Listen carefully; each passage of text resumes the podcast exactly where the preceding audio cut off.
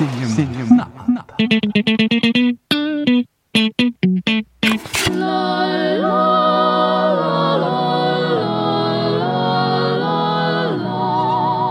Esses tempos, você quer dizer tipo semana passada ou você quer dizer hoje ainda? Não, foi hoje mesmo. Ah, bom, porque isso varia, você sabe, cada minuto. Então, por que que você me perguntou se varia cada minuto? O que, que adianta eu ter visto há 10 minutos atrás, por exemplo? Dá licença, eu preciso do meu coquetel de hortaliça.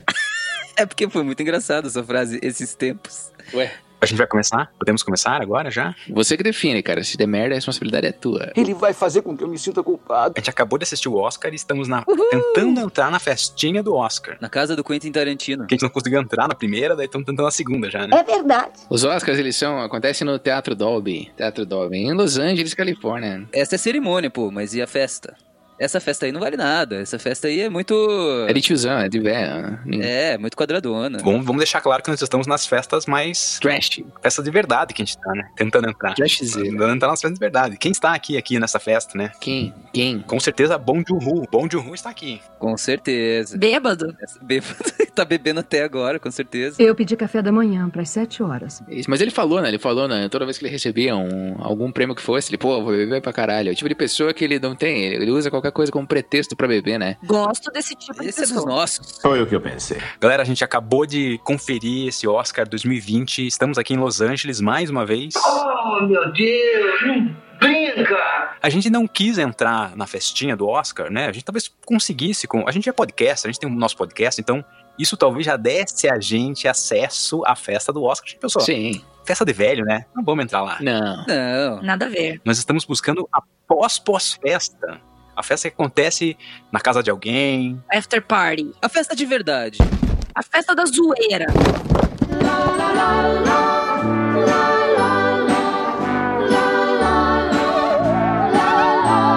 galera já vai estar bêbada e tal. Isso. Exatamente. A festa que é frequentada por pessoas que não falam a seguinte frase: Festa da zoeira. O papai foi fazer arte, querida. É onde os diretores contratam, que falam com os atores sobre roteiros malucos e onde surgem filmes como os filmes do Quentin Tarantino e os filmes do Bong Joon-ho. É nessas festas muito loucas, regadas a coisas além de álcool, que surgem todos esses relacionamentos, esses roteiros, essas loucuras. E é lá que a gente vai, é lá que a gente A vai. gente tá aqui na, na frente da casa do Tarantino esperando que as pessoas venham pra cá. Tem uma movimentaçãozinha aqui já. Eu tô achando que vai ser aqui que os coreanos vão chegar. Meu Deus do céu. Eu quero saber dos coreanos. Quero saber onde é que os coreanos vão. Eu quero saber se o Psy vai vir junto com a galera da Coreia. Oh,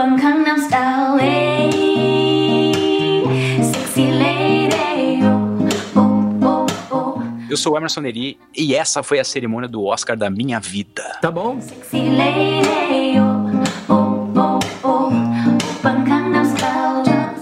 eu sou a Monique Hall e eu nunca menti em nenhum currículo meu. Tá brincando? Não está.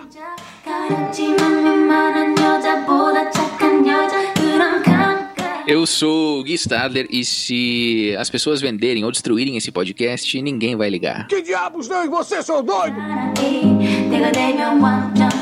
Meu nome é Guto Souza e finalmente o culto secreto das oito fadas estendeu seus tentáculos para a cerimônia do Oscar. Que? Isso parece a frase do Não farol. entendi nada. O Guto já entrou no, no ritmo da festa aqui. É porque o Guto já usou drogas antes da festa começar. Não foi por querer. Por favor, continue. É porque assim, ó, a Coreia é um lugar muito louco. A Coreia, bom, a do Norte e a do Sul, ambas são lugares muito loucos. Tem o Psy, tem a galera do K-pop, tem o Bong Joon-ho com os filmes malucos dele.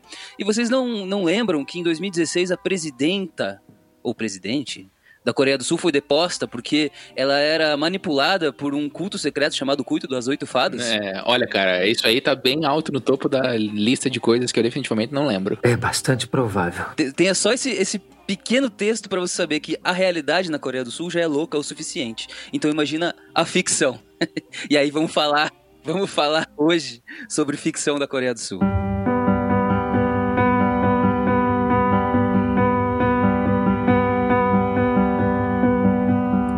Parasita. Que filme é esse? Que filme é esse? Aqui no lado A, vamos lembrar, antes de mais nada, que aqui no lado A do nosso podcast, nós temos sempre dois lados, né? Sobre o mesmo filme.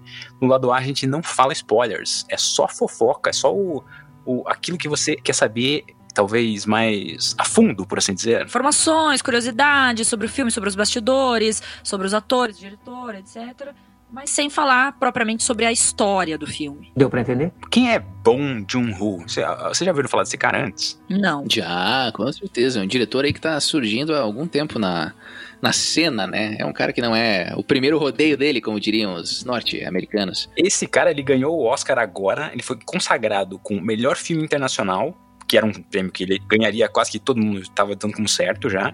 Beleza, ele foi lá, deu o discursinho dele, beleza, vou pra minha casa tranquilo, feliz já. Ninguém acreditou, que daí ele foi consagrado como melhor diretor de todos os filmes de 2020, melhor roteiro original e melhor filme de todos. Que, que loucura é essa? Que, que ficção foi essa? E foi o primeiro filme a ganhar, o primeiro filme não falado em língua inglesa que ganhou o Oscar de melhor primeira vez na história do Oscar que um filme não é, não falado em língua inglesa ganhou o Oscar de melhor filme. Finalmente os americanos perderam a preguiça e começaram a ler um pouquinho de legenda, né? Inclusive, como o próprio Bongo, como o próprio Bongo falou nos discursos dele, se não me engano, da vender, quando ele ganhou o Globo de Ouro, né? Ele falou isso no discurso dele, que se as pessoas conseguirem superar a barreira de uma polegada, que é uma legenda, elas vão ter acesso a muitos filmes estrangeiros que vão mudar o mundo delas. Ótimos. Verdade, eu adorei essa essa frase dele. Parabéns, mas existe dublagem também, Bong Joon-ho. Existe boa dublagem aí no mundo acontecendo. Valorize a boa dublagem. O Brasil tem uma dublagem muito boa, né? Mas eu não sei se os outros países são tão desenvolvidos em dublagem, principalmente os Estados Unidos. Não, os Estados Unidos tem uma dublagem muito boa já. Os Estados Unidos tem uma dublagem muito boa. Eu não sei se... Então, eu não sei se esse filme foi passado lá nos Estados Unidos, na maioria é legendado. Eu acredito que ele tenha passado em algumas salas já dublado. Ah, então. Pois é, porque eu achei que eles não tivessem muito boa dublagem, porque eles não precisam, né? Digamos assim, entre aspas, eles só assistem coisas deles mesmos, né? Então achei que não. Mas as animações americanas, que são a maior quantidade e as mais conhecidas, não são todas dubladas? Sim, e as produções da Netflix tem bastante coisa estrangeira passando lá. Então, por conta disso, eles acabaram correndo muito com essa coisa de dublagem e hoje em dia eles. Acho que na maioria das produções eles têm até produções de dublagem melhores que as nossas. É bom saber que estão preocupados, não é? Ah, então. Ah. Eu tenho certeza, hein? Os nossos dubladores têm que ser médicos e tem que ter outras profissões para conseguir sobreviver. É. Verdade. Eu sei que estou correndo risco de te aborrecer com essa conversa. A gente teve coisas parecidas, né? Outros filmes que ganharam é, esses prêmios mais importantes, né? Como o, o Parasita ganhou nesta noite. Quem Quer Ser um Milionário, né? Que foi gravado na Índia com atores indianos, mas era uma produção americana, né? Que foi feito, na verdade, uma adaptação... Britânica também, né? Britânica, isso, né? Que, na verdade, era uma adaptação do, de um filme indiano era, era, baseado num filme indiano, então ele não ganhou o melhor roteiro original, ele ganhou o melhor roteiro adaptado, né? E o outro filme que tinha, que tinha vindo antes ainda, de 1982, Gandhi, né? Que essa produção aí, eu não sei se era, provavelmente era uma produção americana também, mas também é um filme que também ganhou bastante coisa, né? Com roteiro original. Acho que é britânica também. É, os britânicos e os indianos têm uma ligação forte porque a Índia foi colônia britânica durante um tempão, né? Todo o país da Europa teve uma coloniazinha ali na Índia, né? Vamos falar. Não acha que ele exagerou? Só os indianos, né? Que hoje em dia tem aí seu, sua Bollywood, né? Que é uma coisa parecida com Hollywood. Tinham aí almejado aí esses grandes prêmios, né? Mas se eu, sei lá, se eu falasse para qualquer um de você, ouvinte, que está nos ouvindo agora, há, sei lá, cinco anos atrás, que um dia um coreano ia chegar, ia ganhar os melhores prêmios do Oscar em 2020, você ia me chamar de maluco. De maluco, de maluco. Foi uma surpresa do cacete, hein? Foi uma surpresa muito grande, cara. Para mim, particularmente, esses prêmios que ele ganhou são os prêmios que eu mais gosto de assistir, que é melhor roteiro original. É, os filmes que eu, que eu normalmente gosto muito são desses, é, dessas premiações, né? Melhor diretor, melhor roteiro original e melhor filme, né? Melhor categoria de melhor roteiro original, para mim também, Monique, concordo com você. Os melhores filmes. Não, não, não sei. Eu não sei por que esse critério de vocês aí. Não, não sei, não entendi. Assista. Assista os filmes e você vai entender, cara. Não, mas eu assisto. E eu acho que tem muitos filmes bons que vêm de roteiros adaptados também. Ou, sei lá. Não, claro, também. Mas o de melhor roteiro original, não sei. Tem alguma coisa ali que ele é criado especificamente pro cinema. São sempre filmes bons mesmo. Uh, os de melhor roteiro original. Enquanto o de melhor filme, nem sempre. Tipo, Green Book não é um filme sensacional. Spotlight não é um filme sensacional. Nossa, Spotlight é bem melhor que Green Book. Só... Eu te peguei, Ferris.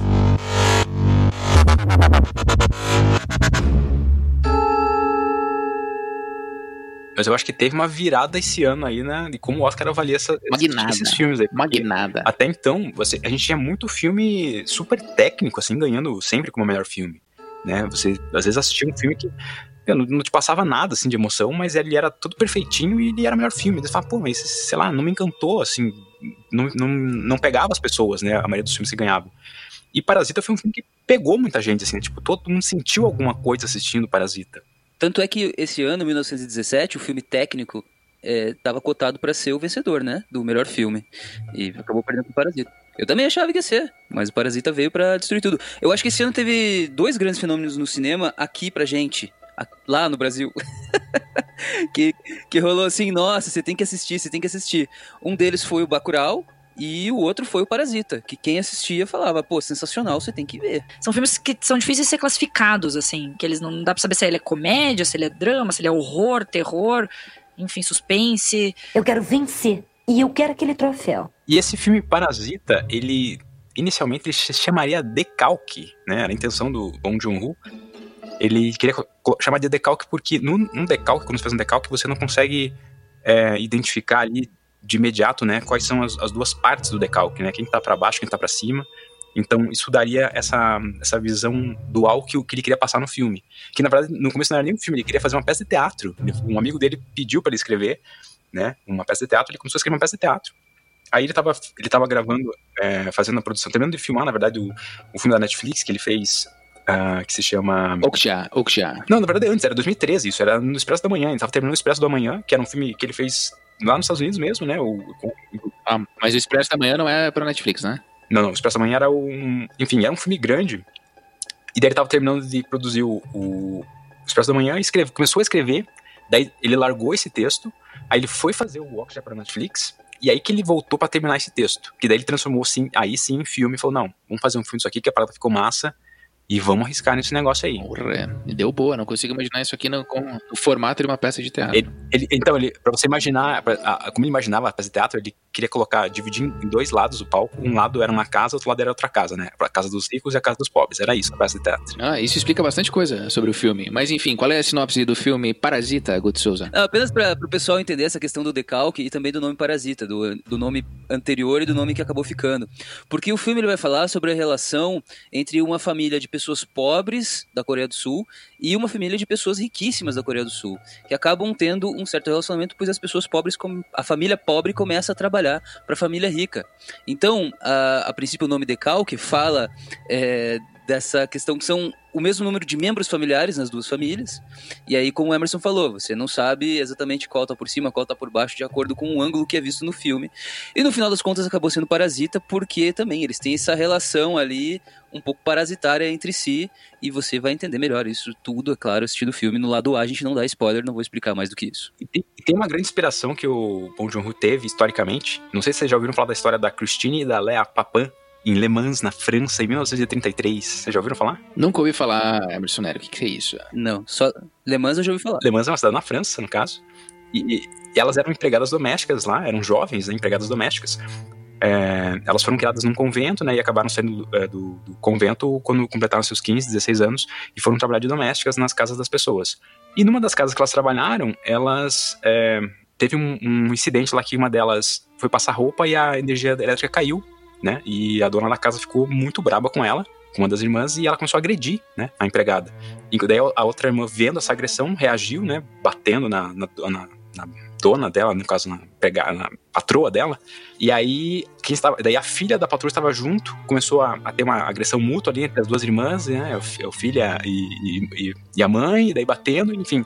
Acabou que as duas irmãs mataram as duas e foram se esconder, né, no, na- no porão ali onde elas dormiam, moravam. E, e descobriram elas é, trancadas ali depois que viram todo o que. Elas tinham, tipo assim, que elas realmente não só mataram, mas elas é, causaram um. mutilaram, né, as, as duas pessoas ali, não, não só mataram elas. É um negócio violento. né? Foi muito violento, que marcou muito a França nessa época. E aí elas foram se esconder dentro do quarto delas, né? E daí encontraram elas, é, as duas abraçadas, nuas, no quarto, nem sem, sem, assim, sem reação, né? Porque realmente elas ficaram chocadas com a própria ação delas. E elas acabam sendo presas, então por isso, sendo julgadas, e daí não foi constatada nenhuma doença mental nelas, então realmente elas tiveram que pagar por esse crime. Era da época de Sartre, época dos, dos grandes é, escritores franceses, né? Então eles acaba, essa, esse crime é um crime que influenciou a cultura francesa por muito tempo. Ah, realmente é um crime bem inspirador. O que disse? E aí o Bong Joon-ho, sabendo disso, né, se baseou nessa historinha, né, de, de pessoas que estavam uma classe abaixo da outra, que se vingavam, né, de alguma maneira ali por conta do, do sofrimento, que obviamente que houve muito debate sobre isso na sociedade, né, daquela época, é, por que que aquelas pessoas chegaram a esse ponto, né, de matar as pessoas de, de um jeito tão repulsivo assim. Então realmente tinha a ver com a questão da pressão social que elas sofriam. E é justamente essa pressão social que o Bong Joon-ho quis incluir nessa história que ele quis contar, que ele nos contou em Parasita. Ah, e que é com certeza todo o pano de fundo e todo o mote do filme, né? Arrisco dizer, inclusive, que ele primeiro resolveu falar sobre isso para depois desenvolver alguma coisa em cima do tema, né? Pega leve, meu irmão! Que outros filmes esse cara fez? Ele é conhecido pelo Expresso da Manhã, é conhecido pelo Ogo, já que é do Netflix, ele tem alguma relevância? Esse foi o primeiro filme que eu assisti dele. Eu assisti já. Eu assisti o Expresso da Manhã. E aí, o que, que você me conta sobre o Expresso da Manhã? Puta, é uma bosta. Você sabia quem eu era! Sério, não, não, cara? Bosta, tô, sendo, tô sendo um pouco hiperbólico. Ele é um filme que ele tem uma premissa interessante, assim, mas ele acaba se perdendo um pouco, ele fica um pouco caricato demais, porque é uma premissa muito difícil de você levar a sério, assim, sabe? Então acaba ficando um pouco complicado. Mas ele é um filme muito bem dirigido, é um filme relativamente bem atuado.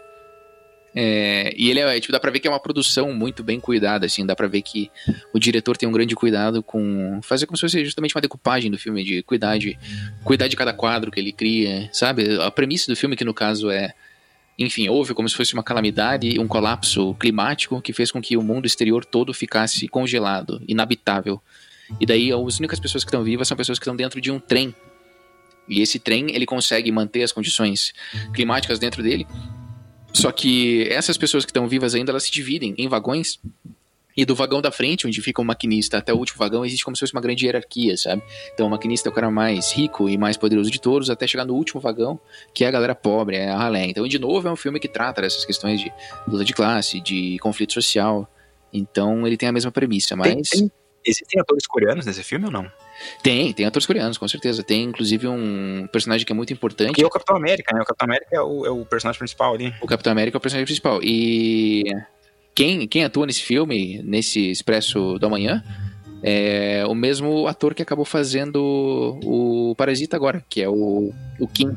Song Kang, Kang, Song Kang Hong. Exatamente, que é o. Ele é o pai da família, né? Queridinho, queridinho do, do, do, diretor, hein? Isso, inclusive aqui consta que o cara não teria feito o Parasita se esse ator não tivesse aceitado fazer o papel dele. Confere, Emerson Neri. Confere. Inclusive, mas falando ainda do Expresso da Manhã, o Expresso da Manhã, eu achei que era um filme americano, mas na verdade ele é uma produção sul-coreana e, e, República Tcheca. Olha só que loucura. É, ué. E MDB comendo aí nas abas das, dos podcasts. Não tô dizendo que tá certo. O, mas o, só, pra, só pra dar um comentário, o Bong Joon-ho, ele consegue, ele consegue articular várias nacionalidades nos filmes dele, inclusive o, esse filme da Netflix aí, o, que eu esqueço sempre o nome, como é que é o nome? Okja. Okja. Okja é um outro filme que mistura também várias nacionalidades ali, e não tem tantos sul-coreanos ali nesse filme, né? Porque também é uma produção estadunidense, né? Pois é, mas se não me engano, o, o diretor ele foi, ele teve como se fosse uma trajetória de ser descoberto por executivos é, do Ocidente, né? E trazido para cá para aproveitar o talento dele. Tanto que muita gente fala que durante muito tempo ele ficou desviando, começou a de ofertas de fazer remakes ou sequências de filmes, justamente usando os talentos dele como diretor para, enfim, só fazer as propriedades intelectuais que estão mais batidas. Ele acabou negando isso para conseguir fazer um trabalho mais autoral, né? Então, que acabou culminando em quatro Oscars. Então, tomou boas decisões. Uau! E ele fez tudo na Coreia do Sul. Ele falou assim: vou pra minha casa fazer tudo lá, do meu jeito. Aí sim, aí sim. Mas ele é diretor de teatro também? Porque ele queria fazer a história do, do, do filme. Não, na verdade ele, ele se formou mesmo de cineasta, né? Ele tinha essa intenção de, de fazer filmes de cinema. Mas como ele lida com atores de todos os tipos, né? E atores têm que fazer cinema, tem que fazer teatro, tem que fazer propaganda, aquela coisa no mundo inteiro é assim, né? É só no Brasil que o cara tem que se virar desse jeito. Né? E aí, ele, um amigo dele. Não é só no Brasil. Fazia Tá. teatro, ele queria fazer. é, na verdade, pediu pra ele, ah, por que você não escreve uma peça de teatro e tal? E ele tava com, começou com essa ideia de fazer uma peça de teatro desse filme Parasita, que, pra nossa sorte, acabou virando aí um filme que ganhou vários Oscars. Para o nosso deleite. A maioria das vezes, né? Ou muitas vezes eu percebo que quando o autor da história é o diretor, são a mesma pessoa, né? Que nesse caso do Parasita é a mesma pessoa, foi ele que escreveu a história. é, me parece que o filme fica mais. consegue ficar melhor ainda, porque assim, o cara criou, cria já a história, já imaginando talvez as cenas, enfim, sei lá, ou já, né? Consegue talvez passar melhor pro público. Mas ele, ele viveu, na verdade, muita coisa, né? Porque ele. Porque o Bong Joon-ho, quando ele tinha 20 anos, ele estudava, ele estava na universidade ainda, ele dava aulas de inglês para famílias mais ricas para justamente é, ensinar os filhos ali a falar inglês. Aham, muito parecido com o personagem do filme dele. Exatamente. E olha só, daí ele começou a pegar essa história, daí ele falou que teve uma, teve uma vez que o, um dos, de quem ele, tutorandos dele, né, ele chegou a mostrar a sauna da casa, né, da casa que era Nossa. muito rica, assim, né, como é que era a sauna deles, assim, pra ele. E, é uma cena que ele quis colocar de algum jeito nesse filme, assim, ficou, tem, tem uma ceninha ali que, que remete a esse tipo de lembrança que ele tinha Ah, dessa então época. é um filme também baseado um pouco na vida dele. Assim. Autobiográfico, olha lá, olha lá. que loucura. É, mas essa questão de luta de classes é o que ele, é o que parece que fi- fica muito enraizado, né, na- nas histórias que ele quer contar, né. Problemas sociais gerais, eu não sei, não, eu não li, não assisti o Okja, mas parece que pela sinopse do filme também tem uma pegada mais ou menos nesse sentido, não tem? É, eu não assisti também. Mas que decepção! Mas e por que que ele não... Porque o Okja ele fez com a Netflix, né? E por que que esse filme é a Netflix que não quis? Ou ele que não quis? Qual que foi a, a parada aí?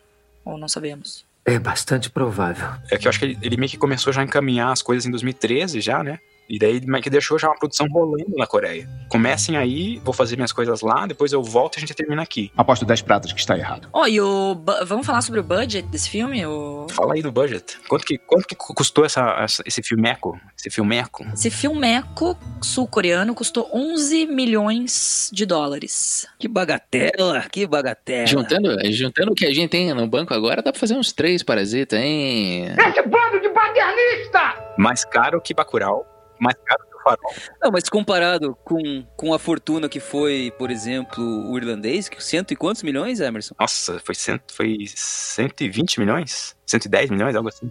Cara, foi, foi 10 vezes mais. Imagina, dava pra fazer 10 parasitas com a grana do irlandês. Uau! Não, mas se botasse um Rodrigo Teixeira aí, dava pra enxugar esse orçamento, hein? Só botar um brasileiro. Aham. Produtor brasileiro fazia milagre. O Rodrigo Teixeira conseguiu, conseguiu com 7 milhões chamar o Robert Pattinson e o William Defoe? Pô, pera lá, né? Tá, tá, tá superestimado. Seu... E gravar em película, né? Tem uns atores meio maluco que tem a impressão de que você chega pro cara e fala, a gente vai fazer arte, meu amigo, arte. E o cara, não, beleza, onde é que eu assino, cara? E nem olha quanto vai custar, né? O cara só aceita e vai. O papai vai fazer arte, querida. Mas aconteceu justamente isso com esse filme, né? Os, os dois é, personagens, o que a gente já falou, o, deixa eu pegar aqui o nome dele. O principal, Shoa Wo Shink? Não, Shik? Os dois, os dois atores ali que eram da família Kim, os, os, os pobres ali, né? O pai e o filho. Song Kang-ho. O Kamcho Pingal, Yanga Chongo. Eles aceitaram fazer, e a, e a filha também, né? A filha, o filho e o pai aceitaram fazer o filme sem saber nada da história.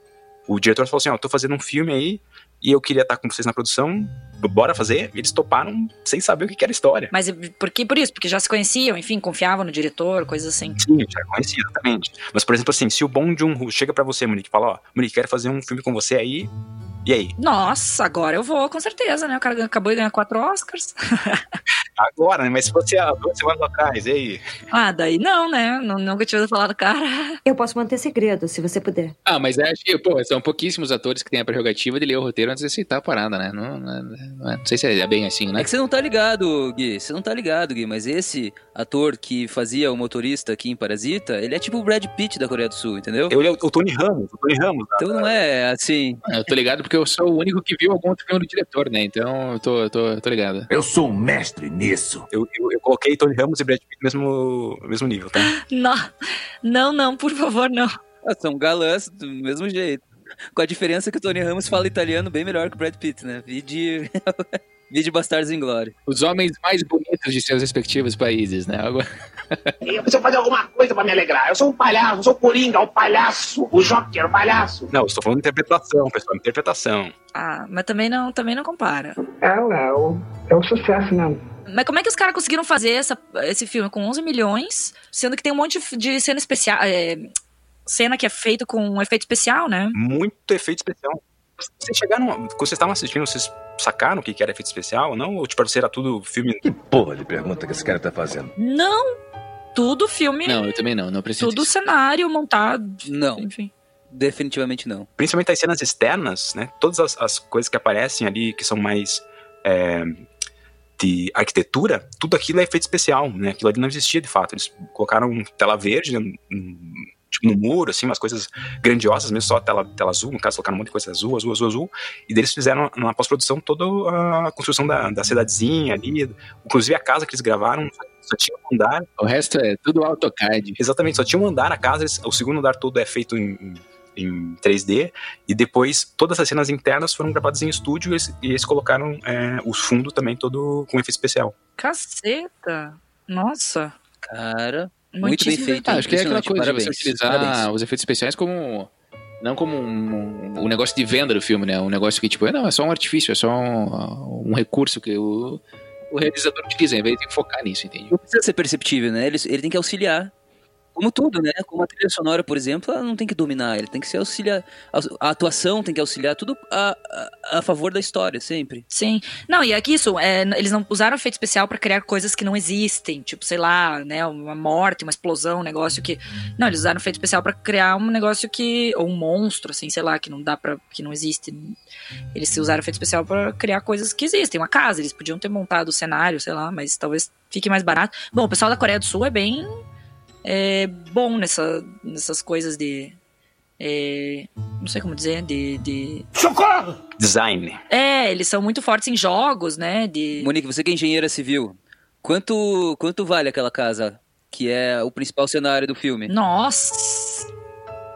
Sei lá, gente, mas muito. Tipo assim, mara... Quanto você pagaria? 11, 11 milhões de dólares? tipo, quase isso. quase isso. A, a ideia da produção, inicialmente, era gravar em casas de ricos, né? Porque eles tinham os contatos lá, assim, vamos gravar na casa dos ricos essa, essa, esse nosso filme aqui, e a gente tem menos problema né, na pós-produção. Só que eles começaram a ter um outro problema que eles estavam lidando com itens muito caros dessas casas. Por exemplo, o, o cita lá que uma das casas tinha uma lixeira que só a lixeira custava 2.500 dólares. Ele tinha, ele tinha assim, ele tinha medo de chegar perto da lixeira. Então ele, ele não gostava de gravar num lugar onde ele tinha medo de, de destruir a parada que custava 2.500 dólares. Cara, a galera é muito sem E pior noção. que dá pra ver as pessoas, ah, os ricos, depois do filme ser gravado, os caras falando, meio que sem se tocar da ironia, assim, falando, nossa, foi aqui que os caras filmaram Parasita, né? Minha casa é muito especial mesmo. Não, bizarro. Bizarro. Eu acho importante a gente falar que esse filme se passa na Coreia do Sul e a Coreia do Sul é um tigre asiático, né? É um país que muitos de nós tomam como um país muito rico, especialmente porque lá tem empresas é, muito grandes no mundo, né? A LG vem de lá, a Samsung vem de lá, que mais que vem de lá? A Kia vem de lá.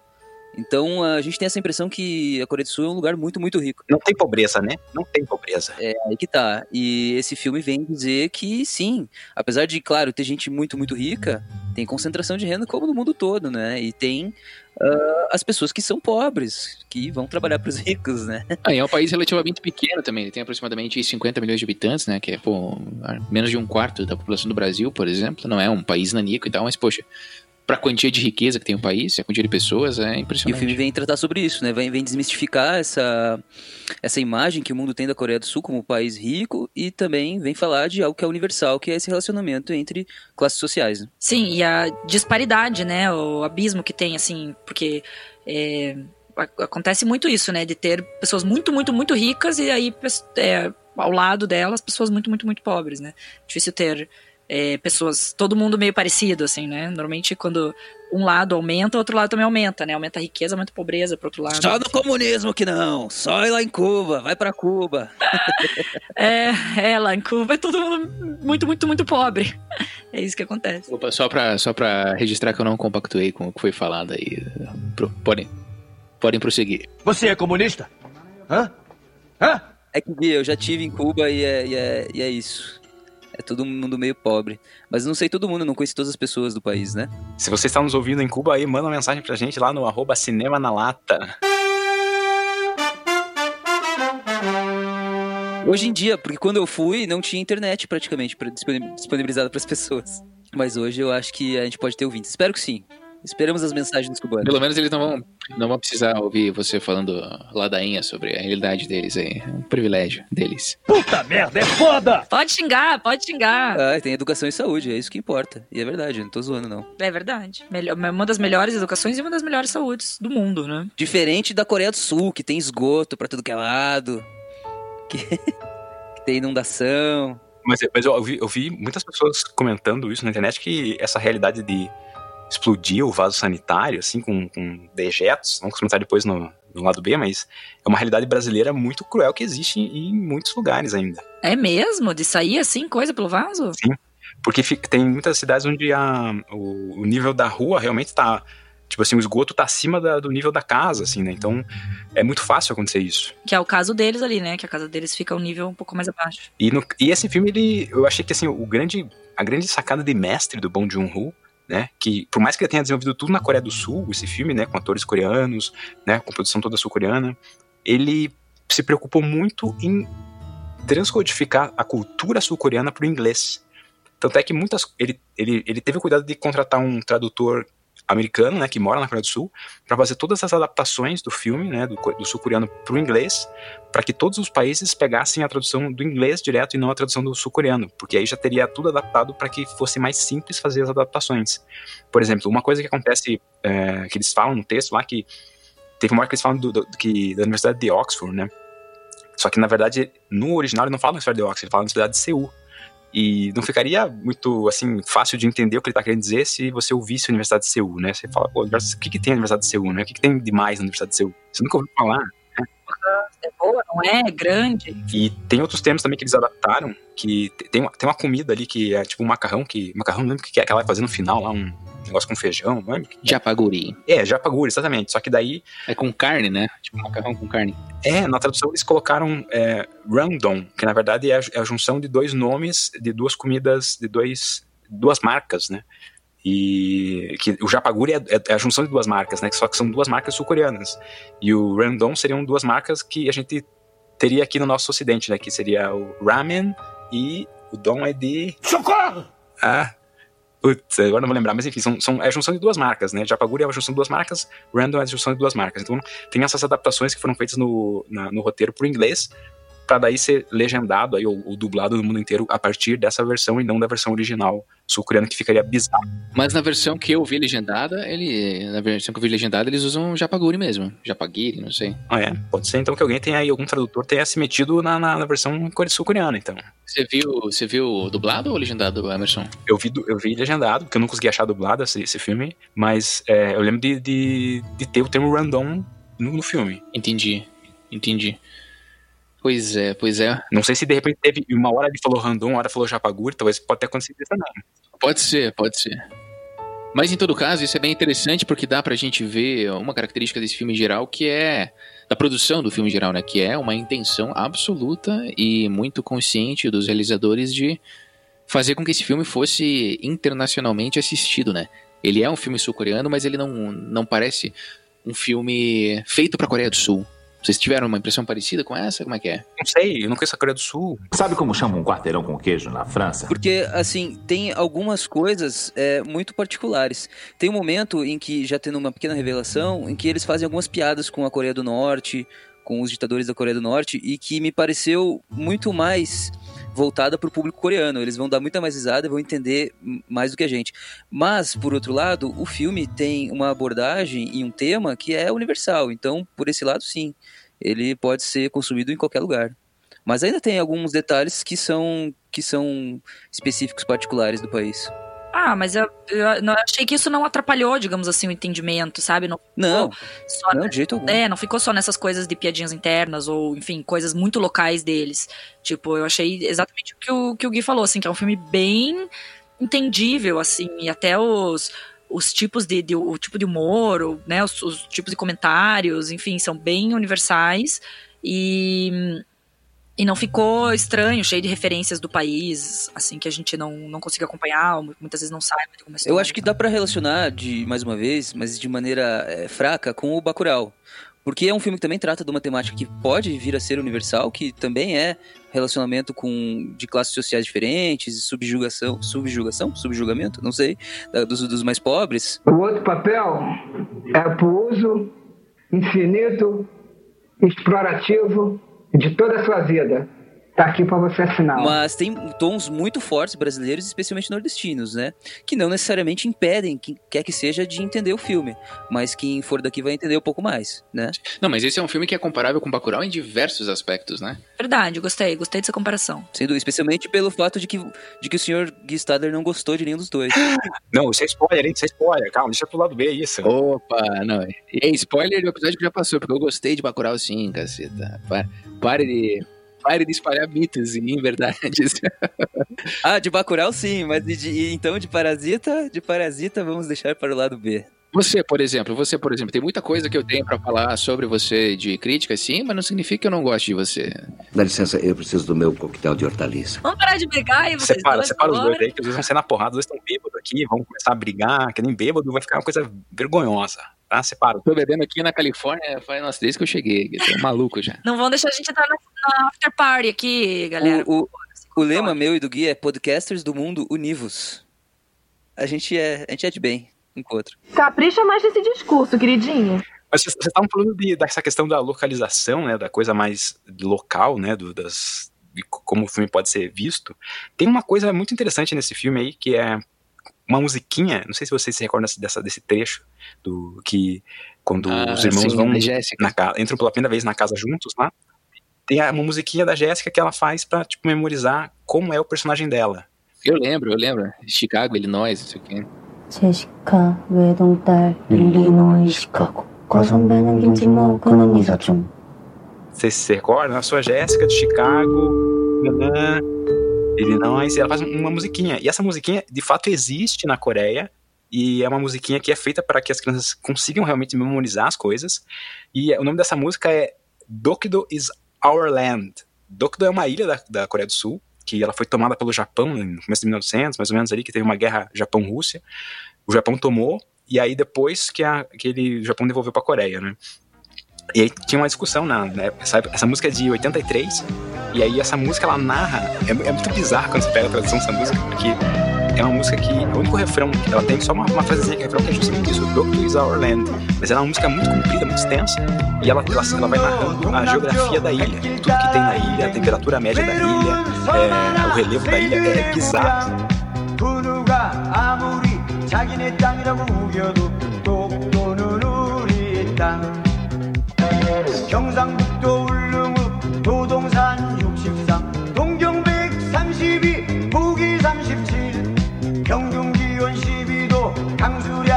강수량은 1300 독도는 우리 땅 오징어 꼴뚜기 대구 명태 거북이 연어 알 물새알 해녀 대합실 17만 평방미터 우물 하나 분하고 É uma música provavelmente muito difícil de memorizar, porque realmente tem muita informação de uma música, e daí, se você memoriza a música, você consegue memorizar bastante coisa. Aula de cultura coreana com Emerson Neri. Muito bem, cara. Maravilha, olha lá, caraca. Então, é, de fato, isso é um filme bem, contest... Nossa. é, bem contextualizado pra, pra Coreia mesmo, né? Pra Coreia do Sul mesmo. É, mas, mas a, a, a menina, a menina, deixa eu lembrar o nome dela. Putz, como é que é o nome dela? A Socorro! Jéssica. Park Sodan. Ela fez um. é, ela, fez, ela fez essa imitaçãozinha do filme no Instagram dela e, cara, viralizou um monte, assim, ela fazendo isso, assim. Porque você percebe nessa gravação que ela fez, assim, como ela é mesmo a pessoa, né? Que ela é bem é, descontraída e tal. Daí quando ela vira a Jéssica, ela é tipo, parece um robozinho, assim, é muito louco, né, sabe? Caralho, que isso? Que isso? Vai explodir. Socorro! Ô, louco. Então, ó, vamos finalizar por aqui esse primeiro lado A. Daí a gente já volta aí com todos os spoilers possíveis pra parasitar no ouvido das pessoas. Fiquem conosco.